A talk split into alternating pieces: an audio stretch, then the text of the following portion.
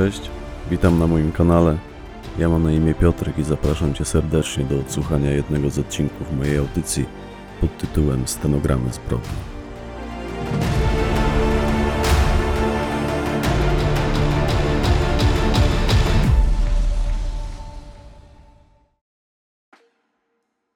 Koronny.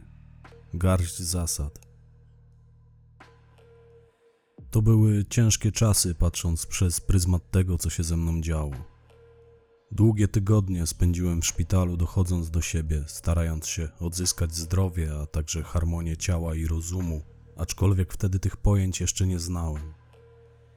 Nie pomagali mi w tym gliniarze, którzy, gdy tylko odzyskałem siły, zaczęli nachodzić mnie w celu przesłuchania. Jedni, drudzy, zarówno dochodzeniowcy, kryminalni, jak i wywiadowcy. Wszyscy chcieli wiedzieć, komu zawdzięczam próbę uśmiercenia mnie, z kim się zadaję, czym się zajmuję, komu się naraziłem. Próbowali cisnąć mnie jak cytrynę i sami też całkiem sporo o mnie wiedzieli. A ja każdemu z nich odpowiadałem to samo. Nie wiem, nie pamiętam. Odpowiedź nie było mnie tam, musiałem sobie darować. Byłoby głupio ją w tym przypadku stosować. Kilkukrotnie przewinął się też przez moją szpitalną salę jakiś młody, ambitny prokurator. Sprawa była dużego kalibru, to i wybić się na niej chciał wysoko. Podobnie jak Psiarskich, regularnie odprawiałem go z kwitkiem i ostatecznie, podobnie jak tamci, dał sobie spokój. Wiedziałem, że to, iż odmawiam składania zeznań, może mi tylko zaszkodzić, ale takie panują w tej grze zasady. Później, gdy sprawa nieco ucichła i psy zdały sobie sprawę, że nic ze mnie nie wycisną, przestali mnie nachodzić zupełnie, a ja wreszcie wyszedłem ze szpitala. Ze świeżym, założonym przez Iwonę opatrunkiem i numerem jej telefonu zapisanym na opakowaniu plastrów, które mi dała, a którymi miałem zaklejać rany po kulach, dopóki te się nie zagoją. Ale goiły się szybko i równie szybko postanowiłem się z nią spotkać. Ewidentnie wyrażała tego chęć. W trakcie mojego pobytu w szpitalu coś między nami zaiskrzyło.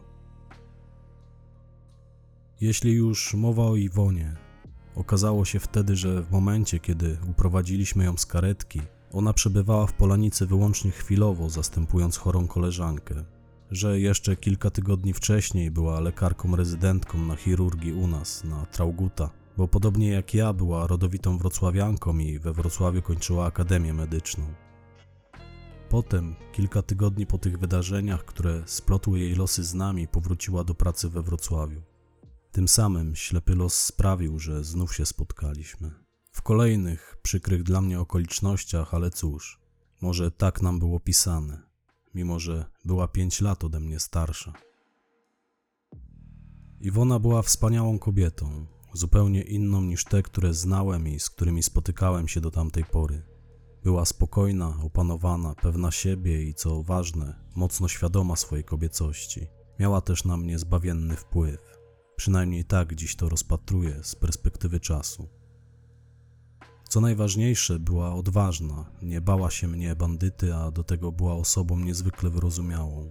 Anioł, nie kobieta. Przynajmniej takie odniosłem wrażenie.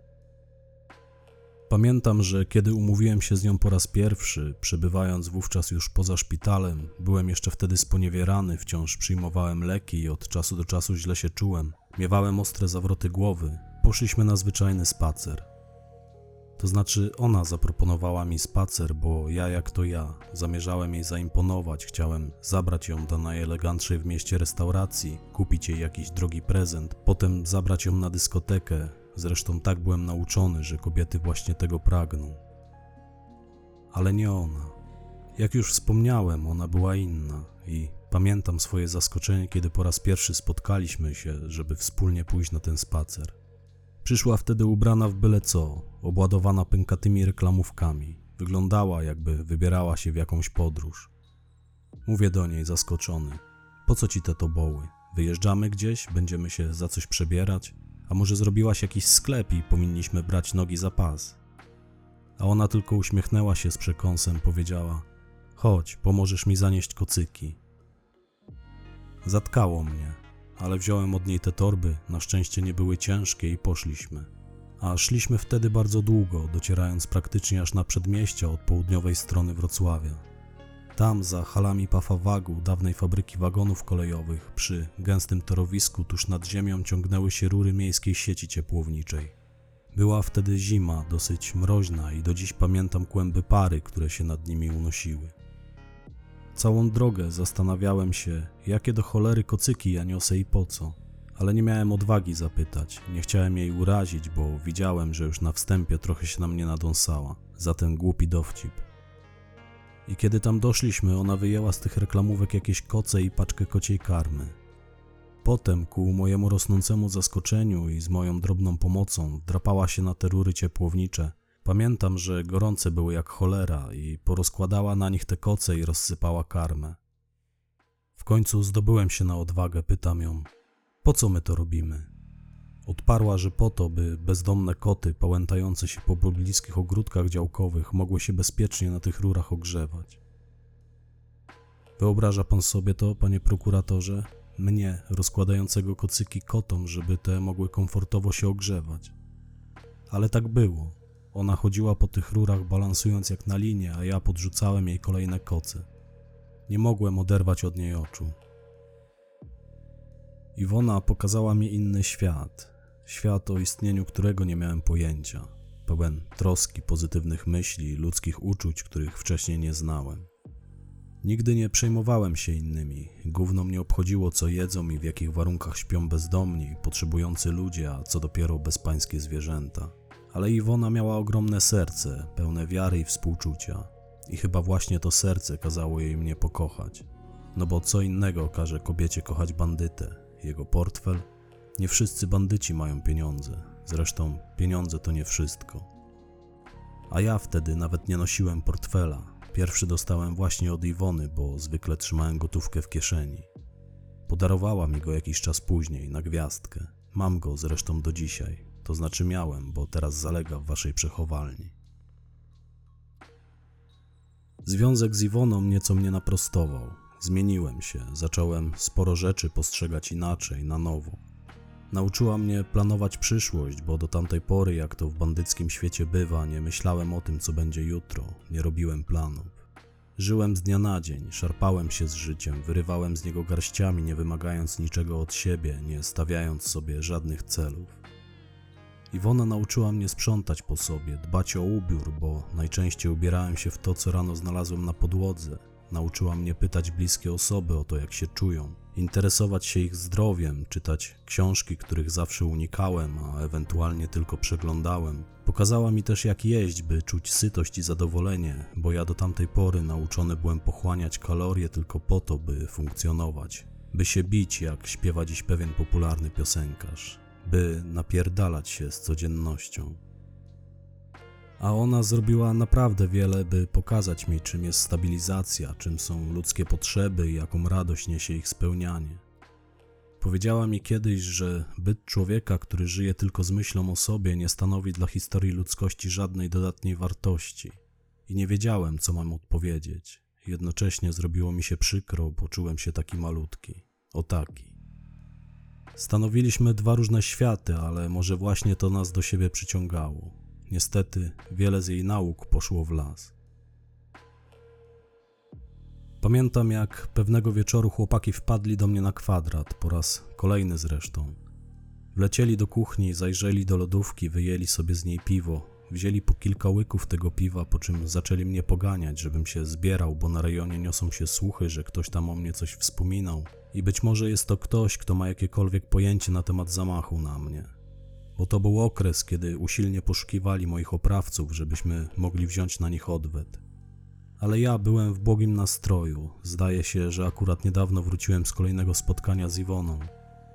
Wypaliłem połowę tłustego lolka, bo siwy kilka dni wcześniej podrzucił mi na moją prośbę pękatego gieta, Siedziałem w fotelu na salonie, moczyłem stopy w misce z gorącą wodą, patrzyłem się w drewno płonące w kominku, kontemplowałem, że się tak poetycko wyrażę. Mówię do nich: spokojnie, mordy, a najlepiej kiedy indziej. Czarek pyta: No jak to? Nie chcesz dojechać lamusa, który chciał cię uśmiercić? A ja mówię: Lamus nie zając, poczeka. Nie mam teraz do tego głowy. Wtedy gruby stanął nade mną, przechylił butelkę, którą trzymał w ręce, wlał częściej zawartości do miski, a resztę wylał mi na głowę. Chciał mnie tym sprowokować do podjęcia jakiegoś działania, ale nie zareagowałem. Wyjąłem spod siebie ręcznik, na którym siedziałem i wytarłem piwo z twarzy. To pewnie przez tabletki, które przez jakiś czas podawała mi w tajemnicy Iwona, a które miały działanie uspokajające, a wręcz ogłupiające. Potem sama mi się do tego przyznała. Gdyby nie one, to pewnie rzuciłbym się wtedy grubemu do gardła. Znam siebie i wiem, żebym mu tego nie popuścił, takiej zniewagi. A on przyjrzał mi się wówczas, powiedział do chłopaków: Mordy, nic tu po nas, zerknijcie na niego, zobaczcie, jakie on ma oczy. Wtedy podszedł do mnie rybka, spojrzał mi głęboko w oczy, po czym rzekł: Faktycznie, on ma zamydlone gały, chyba zjarane, dodał gruby ale akurat on się pomylił, za to rybka trafił w samo sedno. Byłem zakochany. Chyba po raz pierwszy w życiu. Tak bardzo, że nie widziałem świata poza Iwoną. Wypełniała całą moją głowę. Do tego stopnia, że nie było w niej miejsca nawet na zemstę. Chłopaki, jak to chłopaki, wyjęli z lodówki po kolejnym piwie i pojechali w miasto. Ja zostałem i dalej patrzyłem w kominek, zamydlonymi oczyma. I jakiś czas później chłopaki znów do mnie wjechali. To było dobre cztery miesiące po zamachu na mnie. Udając, że wciąż leczę rany, bezustannie spoglądałem na zegarek w oczekiwaniu, aż Iwona skończy pracę. Ona oczywiście wcale nie musiała pracować. Byłem przecież w stanie utrzymać i siebie, i ją, a nawet całą jej rodzinę i sąsiadów pewnie też. Ale chciała pracować, chciała pomagać ludziom, więc jej tego nie zabraniałem. Zresztą nie wypadało, nie miałem takiego prawa. I taki też mieliśmy układ. Ja nie mieszam się w jej życie zawodowe, a ona w moje. Tolerowała to, czym się zajmowałem. Nie mogę powiedzieć, że popierała absolutnie, ale też nie potępiała. Po prostu tolerowała. Dziś wiem, że miała nadzieję na to, iż zmienię się dla niej. I chłopaki wpadli wtedy do mnie. Ja już nie brałem tych tabletek, Gieta też dawno już wyzerowałem. Gruby był tak nabuzowany, że od razu przykuło to moją uwagę. Pytam się Czarka, co z nim, nawciągał się? A Czarek tylko ukradkiem pokiwał głową. Gruby sporo już wtedy ćpał i pił. Zaczął grzać w momencie, kiedy dowiedział się, że jego Olka jest w ciąży. Chyba tak odreagowywał stres spowodowany świadomością, że zostanie ojcem. I w co się wpakował z tą wariatką. W pewnym momencie podbił do mnie, rzucił mi moją kurtkę, oznajmił: Dawaj, jedziemy, bo namierzyłem typa, który prawdopodobnie wie, kto stoi za atakiem na ciebie. Mówię: Kurwa, chłopaki, czy to konieczne? Jestem umówiony z Iwoną. A wtedy już nawet rybka, który w porównaniu do nas był oazą spokoju, się wściekł. Mówi: Zakładaj szmaty i jedziemy, bo na mieście gadają, że w tym zamachu odstrzelili ci kochones. No i zadziałało. Zabrałem się z nimi i pojechaliśmy na Aubin. Była późna noc, ciemno wszędzie, głucho wszędzie, a oni prowadzili mnie przez jakieś zapyziałe podwórka. Chodziliśmy po jakichś bramach, po jakichś zaszczanych klatkach schodowych pełnych zużytych strzykawek i podejrzanego towarzystwa. Ostatecznie dotarliśmy pod jakieś odrapane drzwi z pomocą hasła, które znał gruby, weszliśmy na jakąś melinę. Tam, przy zastawionym butelkami dziwnej wódki stole, siedziało kilku osobników, typowych garusów. Ja żadnego nie kojarzyłem. Gruby skinął do jednego z nich głową, ten wstał od stołu i wyszedł z nami do drugiego pokoju.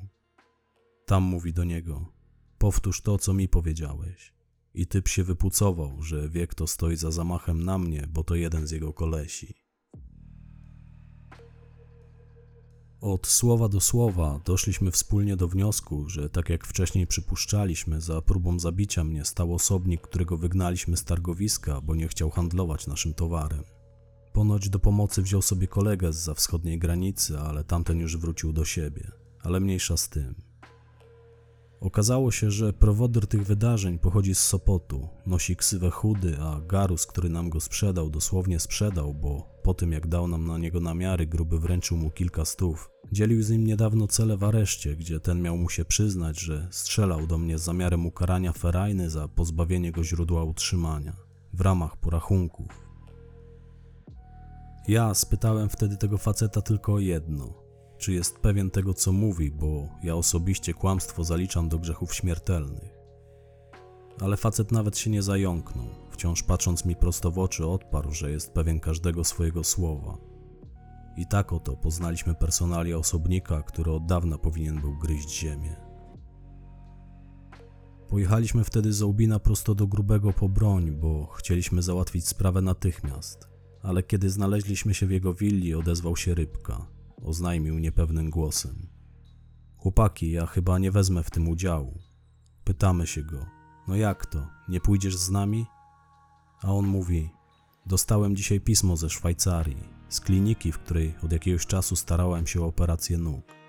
Znaleźli dla mnie miejsce, przeprowadzą mi serię eksperymentalnych operacji, po której jest szansa, że zacznę w miarę normalnie chodzić.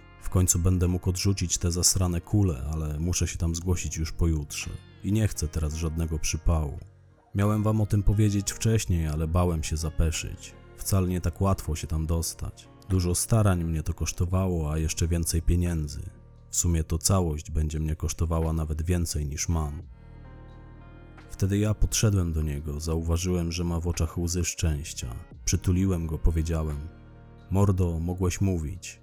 Jeśli będzie trzeba, oddam ci wszystkie swoje pieniądze.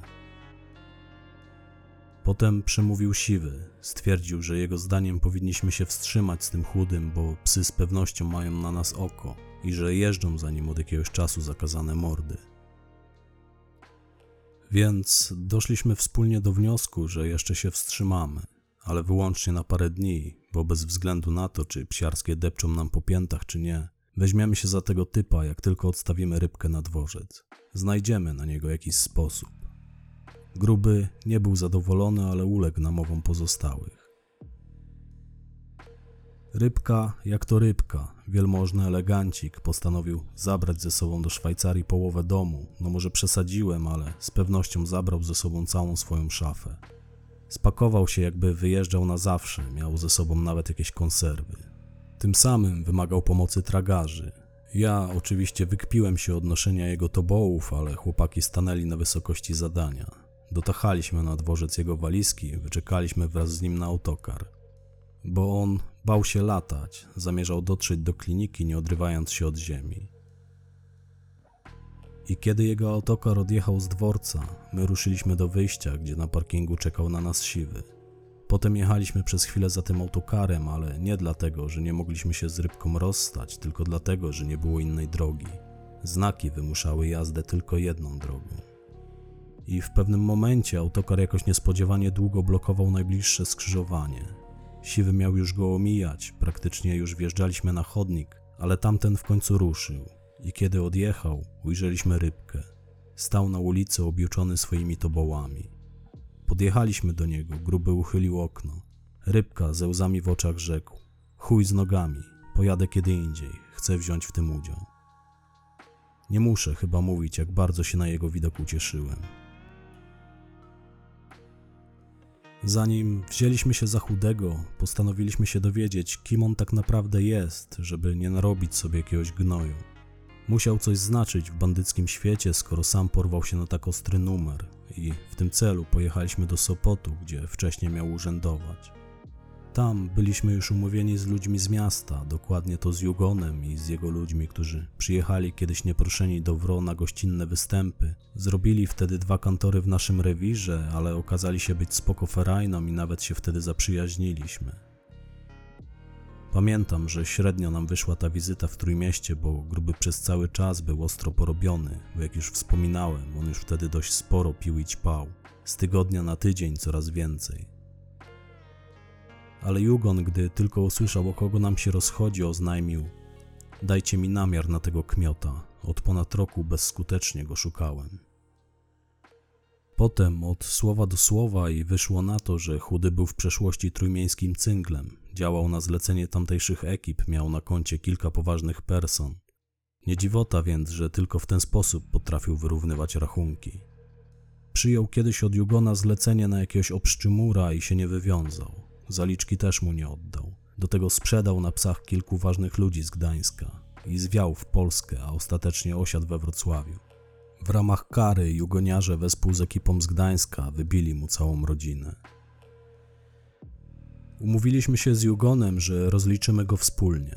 Najpierw Jugon odbierze sobie co jego, a potem nam go odda. Mało tego, dogadaliśmy się, że on nam go dostarczy, a potem pomoże pozbyć się jego zwłok. I że wszystko załatwimy na terenie Sopotu, by nie narobić znów smrodu u siebie. Przez kolejnych kilka dni urzędowaliśmy w Trójmieście. Na szczęście nikt obcy za nami nie łaził. W tym czasie ekipa Jugona wyruszyła po chudego do Wrocławia. Dzięki naszym kontaktom szybko udało się ustalić, gdzie mają go szukać. Z tego co wiem, wywleczono go z toalety toru wyścigów konnych na Partynicach. Chudy był hazardzistą i lubił przewalić na wyścigach trochę mamony. Jugon podejrzewał, że w ten sposób rozeszła się też jego zaliczka. Kiedy przywieźli go tamtej nocy do Sopotu i poszliśmy zobaczyć w jakim jest stanie, Jugon powiedział: Wy tutaj poczekajcie, a mi dajcie trochę czasu. Muszę odzyskać to, co mi się należy. Potem pochylił się nad leżącym w bagażniku auta chudym i dodał: Mam nadzieję, że masz przy sobie kartę do bankomatu śmieciu, albo przynajmniej dowód osobisty, bo jesteś mi sporo winien. I kiedy jakieś dwie godziny później przekazał go nam, chudy był już mocno zmasakrowany. Jak oznajmił Jugon, podchodząc do auta, w którym go przywiózł, ja swoje odebrałem, teraz ten kiep należy do was. Za pośrednictwem notariusza przepisał wtedy na niego wszystkie swoje długi. Przebywając wtedy w Sopocie, co wieczór bawiliśmy się w klubie przy Sopockim Molo i mocno udzielił się nam morski klimat. Na tyle mocno, że postanowiliśmy pobawić się z chudym w piratów. Z parkingu pod dyskoteką przetransportowaliśmy go na molo, skąd na widok zbliżających się dwudziestu rozjuszonych bandytów uciekli wszyscy spacerowicze. Zdaje się, że ktoś z ferajny Jugona strzelał wtedy nawet na wiwat w powietrze. Ciągnęliśmy tego śmiecia za nogi po dechach molo jak worek ziemniaków. Potem zapakowaliśmy go na łódź Jugona, która stała zacumowana w tamtejszej marinie i w doskonałych nastrojach wypłynęliśmy w morze. Później trochę się na nim powyżywaliśmy. Niestety zbyt późno wpadłem na to, by go zapytać skąd mu przyszło do głowy, aby się połasić na mój łańcuch, bo szybko utracił zdolność mówienia. Pirackim zwyczajem gruby odciął mu wtedy kawałek języka. Chciał mu wyciąć cały i jak stwierdził, wrzucić go do morza jako przynętę na rekiny, ale ten język ślizgał mu się w palcach, nie mógł go utrzymać. Poza tym chudzielec mocno się wyrywał i w efekcie stracił tylko jego część. No i rekinów w Bałtyku też ani widu, ani słychu. Ale gruby chyba mocno chciał wierzyć, że one tam są. Był ostro porobiony, gadał ciągle coś o żarłaczach, pokazywał zaburte palcem, krzyczał, że widzi setki rekinich płetw, a my przyzwyczajeni do jego chorych jazd staraliśmy się nie zwracać na niego większej uwagi. Kiedy zasnął przytulony do dekoltu jednej z towarzyszących nam dziewczyn, odetchnęliśmy z ulgą. Skrępowaliśmy chudego sznurkiem, potem Jugon wyjął z jakiejś skrzyni pełnotwarzową maskę z rurką, taką do nurkowania, i założyliśmy mu ją na głowę. Ta maska natychmiast wypełniła się krwią. Nie miałem wtedy pojęcia, że język tak bardzo potrafi krwawić. I ten facet, krztusząc się, upadł na podłogę łodzi, i w sumie to średnio wiem, co się z nim dalej działo, bo ostro poniósł nas melanż. Pękło wtedy jakieś 20 butelek szampana po 5 stów za butelkę, a szampan, jak wiadomo, poniewiera bezlitośnie. Ostatecznie skończyło się tym, że chudy utonął, ale na drewnianej podłodze łodzi, we własnej krwi, która aż wylewała mu się z tej maski. Harczał i rzęził, podskakiwał po pokładzie jak ryba wyjęta z wody, a potem po prostu przestał. Pamiętam taki obrazek, jak on się krztusi na tych dechach, toczy walkę ze śmiercią, a my przechodzimy nad nim, unosząc wysoko do góry nogi, jakbyśmy omijali psie gówno. Swoją bandycką głowę mam pełną podobnych zajawek. Nie jest mi z tym lekko, panie prokuratorze, ale przyznam, że wtedy żadnych skrupułów nie miałem. Dziś podobne sceny śnią mi się po nocach, ale wówczas dopiero teraz mam czas na podobne przemyślenia. A kiedy Naszło nas, by wrócić na ląd, po prostu wyrzuciliśmy jego ciało za burtę. Wcześniej dociążyliśmy je muszlą klozetową, no bo w sumie nic innego się do tego celu nie nadawało. Tak kończyli ludzie, którzy zaszli nam za skórę. I później długo panował względny spokój.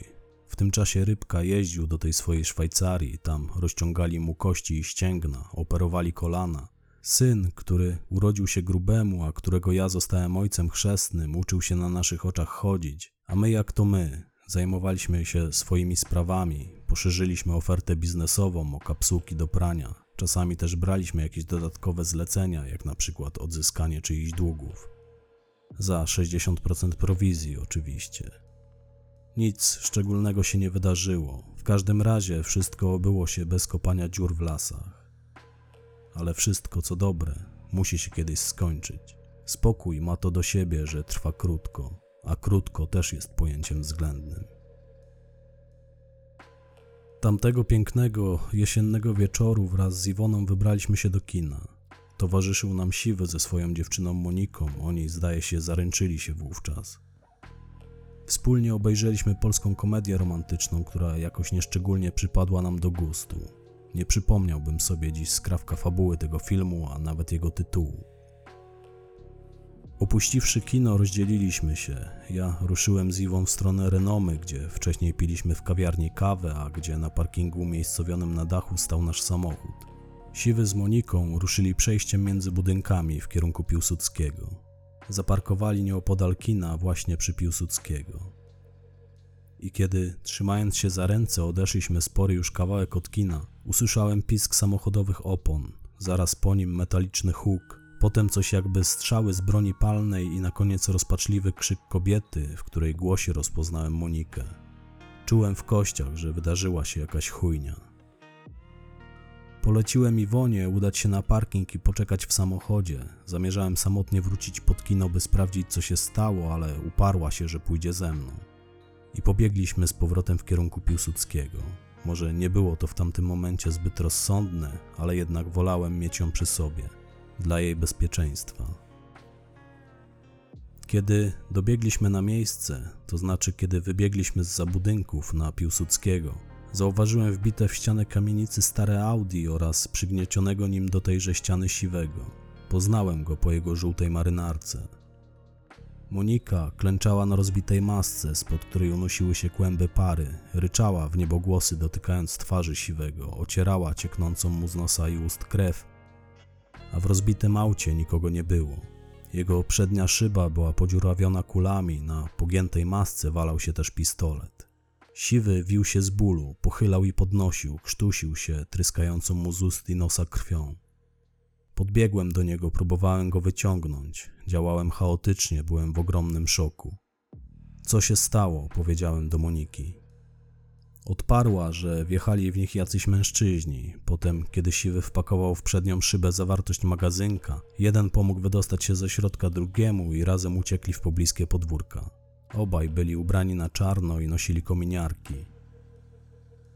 Przyglądając się siwemu, nie miałem wątpliwości, że to jego koniec, że on schodzi. Tam wylała się z niego chyba cała jego krew, z jego oczu spodzierały na mnie przekrwione białka. Położyłem rękę na jego twarzy, powiedziałem, chyba tylko po to, by pocieszyć i siebie, i jego. Zaraz wracam, mordo, nie bój się, Iwona ci uratuje. Zajrzałem do auta, by zwolnić w nim bieg. Zauważyłem wtedy, że w stacyjce tkwił łamak, a siedzenie kierowcy było mocno zakrwawione. Zrzuciłem bieg i kumulując w mięśniach wszystkie siły, nieco odepchnąłem wrak od ściany. Potem wyjąłem siwego z objęć Moniki i położyłem go na chodniku. Iwona w tym czasie badała już jego puls, potem starała się udrożnić mu drogi oddechowe, bo chwilę wcześniej zwymiotował całą treść żołądka i podjęła się jego reanimacji ale on już nie oddychał. Był miękki jak guma, kiedy kładłem go na chodniku. Gdy Iwona prowadziła resuscytację, ja klęcząc tuż za nim przytrzymywałem jego głowę. Ale tylko przez moment, bo zaraz dotarło do mnie, że to nie był wypadek, że to z pewnością kolejny zamach na ferajny. Zwykli kierowcy nie noszą kominiarek. Widząc, że reanimacja jest bezsensowna, podrywałem się chcąc pobiec za sprawcami, ale Iwona złapała mnie za dłoń.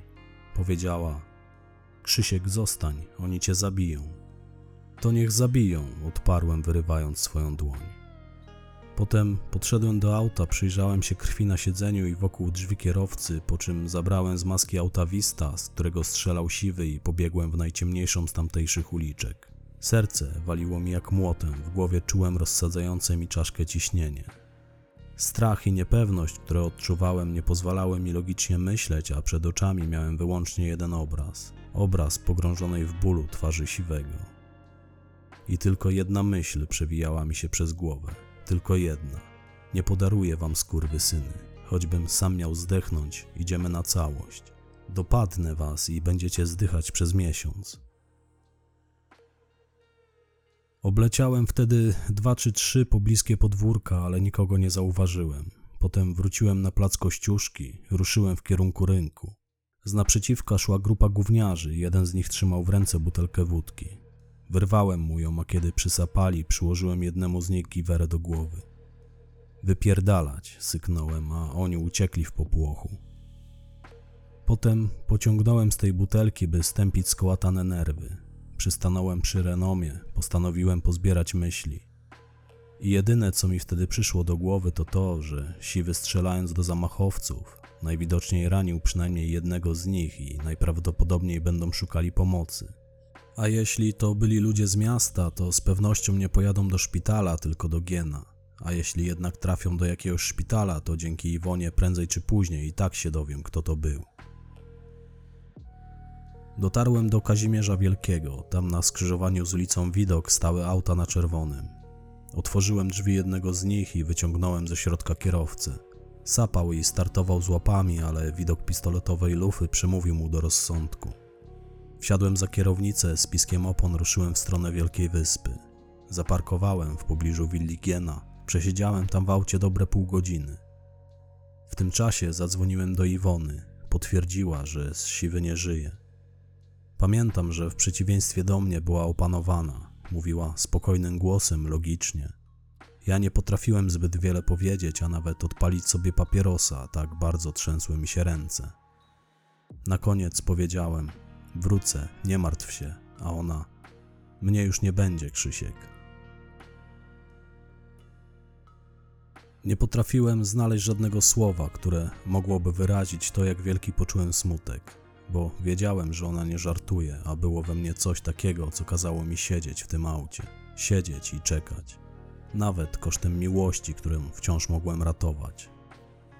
Zostałem tam.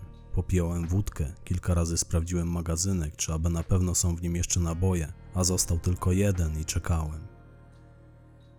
Z jednej strony chciałem wrócić na Piłsudskiego, do Iwony, zostawić to wszystko tak jak było, ale nie mogłem. Mięśnie miałem jak sparaliżowane.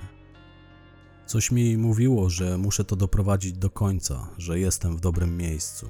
Pamiętam, że siedziałem tam wlepiając wzrok zarówno w telefon, który z niewiadomego powodu spodziewałem się, że zadzwoni, jak i w zaparowaną szybę. Myśląc o Iwonie, narysowałem na niej serce, a potem, gdy ujrzałem przed oczami umierającego siwego, brutalnie je roztarłem. I chwilę później Wiligiena zapłonęły światła, a gdy brama prowadząca do jego garażu się otworzyła i do środka błyskawicznie wjechała taksówka, wiedziałem już, że przeczucie mnie nie myliło i znalazłem się tam, gdzie trzeba. Brama garażu zamknęła się zanim z wnętrza taksówki ktokolwiek zdążył wysiąść i nic nie udało mi się zobaczyć. Ciągnęło mnie do tego garażu, ale walcząc z natłokiem myśli postanowiłem czekać dalej. Chwilę później zapaliły się światła w piwnicy willi, gdzie Gieno miał swój pseudogabinet. I po kolejnych kilku minutach brama garażu ponownie zaczęła się unosić. A kiedy taksówka wyjechała ze środka, dostrzegłem przy jej tylnej szybie znajomą gębę. Moje ciało przeszył wtedy dreszcz, jakby raził mnie piorun. Podskoczyłem na siedzeniu, kopara opadła mi do podłogi. Szoku, jakiego wtedy doznałem, nie dałoby porównać się z niczym. Z niczym. Nie mogłem uwierzyć własnym oczom, odcięło mi władzę w nogach, czułem, że oddycham coraz ciężej. W jednej chwili przyleciało mi przed oczami całe moje życie, co nie zdarzało mi się nawet wtedy, gdy byłem bliski jego utraty. Kiedy światła taksówki zniknęły mi z pola widzenia, z trudem wysiadłem z auta, przysiadłem na jego masce. Przez kolejną chwilę nie mogłem poskładać do kupy żadnych myśli. Żadnych. Przez jakiś czas chodziłem w tej we w te od jednego do drugiego końca ulicy, nerwowo paląc papierosa za papierosem. Zastanawiałem się, co teraz, co powinienem zrobić. I postanowiłem, że zrobię porządek. Musiałem. Przez wciąż otwartą bramę garażu wśliznąłem się do willi. Od razu skierowałem swoje kroki do piwnicy, do pomieszczenia, skąd dochodziły jakieś odgłosy, w tym głośne męskie jęki i strzępy mowy. Wolno otworzyłem drzwi i zakradłem się do środka, ale przeciąg, który się wtedy wytworzył, brutalnie zatrzasnął jedno z dwóch znajdujących się tam okien. I ubrany w biały kitel Gieno, który stał do mnie tyłem, obrócił się, najwidoczniej by zamknąć drzwi. Kiedy mnie zauważył, stanął jak wryty. W ustach trzymał opakowanie ze strzykawką, które właśnie otwierał. A ja, nie czekając aż coś powie, wycelowałem pistolet w jego głowę i pociągnąłem za spust. Sekundę później padł martwy na wykafelkowaną podłogę. Wokół jego ciała natychmiast pojawiła się kałuża krwi.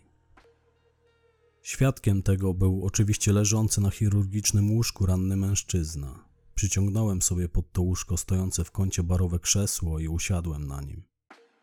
Wyjąłem magazynek z pistoletu, by upewnić się, że jest pusty. Potem rzuciłem pistolet na podłogę. Leżący na łóżku półnagi krwawiący mężczyzna, w którego klatce piersiowej najwidoczniej tkwiła kula, cicho postękując, patrzył na mnie przerażonym wzrokiem.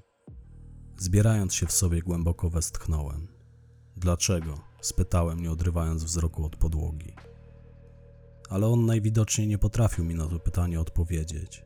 Rozbeczał się, krzywiąc usta w grymasie bólu, pokiwał na boki głową, jakby prosił, żebym go nie zabijał. Więc go zabiłem, przyznaję się, panie prokuratorze. Zdjąłem ze stojaka kroplówkę, która była połączona z jego przedramieniem, odkręciłem od niej wężyk, wylałem jej zawartość na podłogę. Potem na powrót podłączyłem wężyk i gwałtownie ją ścisnąłem. Tym samym z czarka uleciał jego parszywy żywot, a ja opuściłem piwnicę Giena, gasząc w niej światło. Pół godziny później byłem już na krzykach pod willą grubego, ale nie wszedłem do środka, bo nie pozwoliły mi na to wydobywające się z jej wnętrza płomienie. Akurat trwała akcja jej gaszenia, wokół stało pięć czy sześć wozów strażackich, było tam też mnóstwo gapiów. Rozejrzałem się po ich twarzach z nadzieją, że go tam ujrzę, ale nie było go tam. Obszedłem willę dookoła i oprócz strażaków nikogo na jej terenie nie zauważyłem i nie miałem pojęcia, gdzie mógłby być a kiedy przyszło mi na myśl, że w pierwszej kolejności powinienem go szukać w domu jego teściów, gdzie od momentu narodzin syna dość często przebywał, wsiadłem do jego Mercedesa, który stał na podjeździe willi, wyjąłem kluczyki ze schowka, bo gruby zawsze je tam trzymał, jemu przecież nikt nie odważyłby się ukraść auta. Objechałem slalomem wozy strażackie i popędziłem w kierunku leśnicy. I kiedy byłem już na kosmonautów, zadzwonił mój telefon. Dzwonił gruby we własnej osobie. Odebrałem, zapytałem co tam, pozwoliłem mu mówić, a on udając zaskoczonego rzucił mi ściemę, jakoby przed chwilą dowiedział się, że siwemu coś się stało, a jego willa stoi w płomieniach, że to pewnie zemsta za chudego i że za chwilę przyjedzie na miejsce. Powiedziałem, żeby został tam, gdzie jest i że ma na mnie czekać, że jestem już w drodze, a jak się zjawię, wspólnie pomyślimy co dalej. Kretyn własny dom podpalił, by odwieść od siebie moje podejrzenia. Stał na zewnątrz, na podwórku. Kręcił się w kółko, trzymając w ręce butelkę whisky. Zaparkowałem przed posesją, ruszyłem w jego kierunku. Byłem gotów rozszarpać go gołymi rękoma. I zaraz po tym, jak tylko do niego doszedłem, w momencie, kiedy on podał mi na przywitanie butelkę, żebym się z niej napił, wziąłem ją od niego i rozbiłem mu ją na głowie. Upadł na kolana. Co ty robisz? spytał, trzymając się oburącz za rozbitą głowę a ja z całej siły kopnąłem go w twarz. Przywrócił się na plecy, a ja kopałem go po całym ciele. Zrobiłeś to, bo miałeś jakiś powód, czy wyłącznie dlatego, że jesteś pieprzonym świrem? spytałem. Widocznie nie spodziewał się, że wszystkiego się domyśliłem, ale błyskawicznie to do niego dotarło. Powiedział, żebym pozwolił mu się wytłumaczyć, a ja tłukłem go tak zawzięcie, jak nikogo nigdy wcześniej.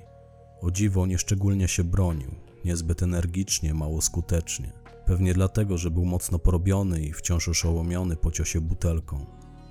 Skończyłem go kopać, gdy słaniał się już na kończynach i kiedy poczułem, że kopnąłem coś twardego. To był pistolet, który miał przy sobie. Nie wiem dlaczego wtedy po niego nie sięgnął, ale ja to zrobiłem.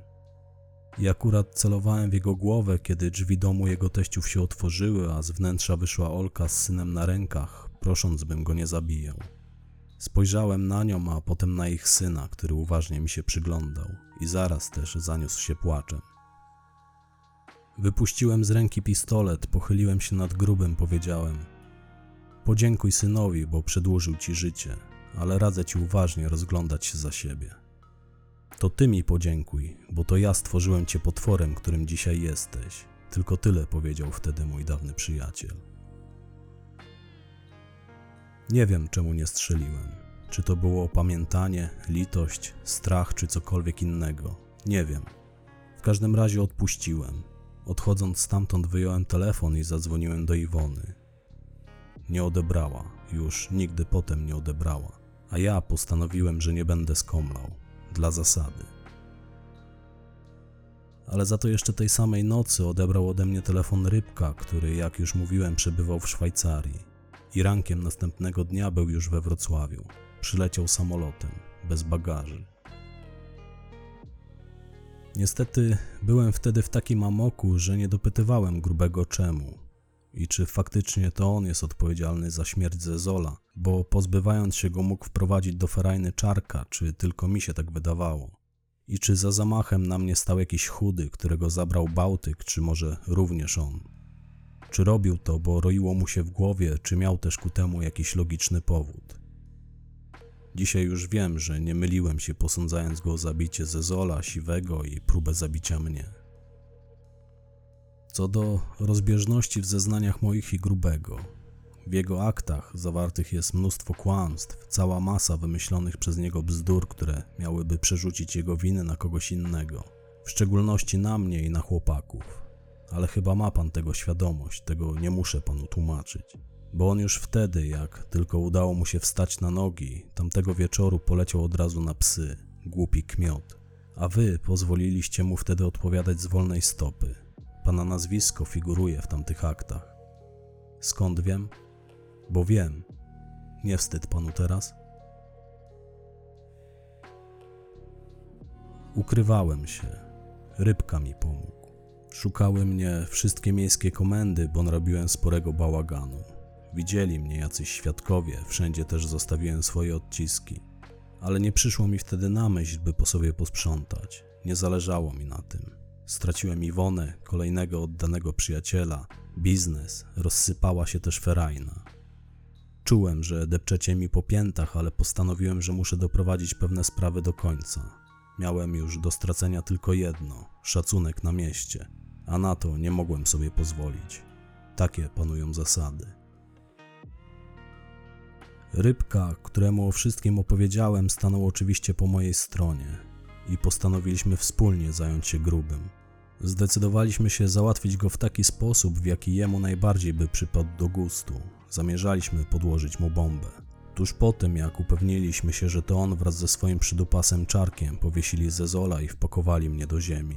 A pewności co do pierwszego z tych zdarzeń nabraliśmy po rozmowie z synem mojej dawnej sąsiadki, chłopakiem, który twierdził, że widział moment jego kaźni.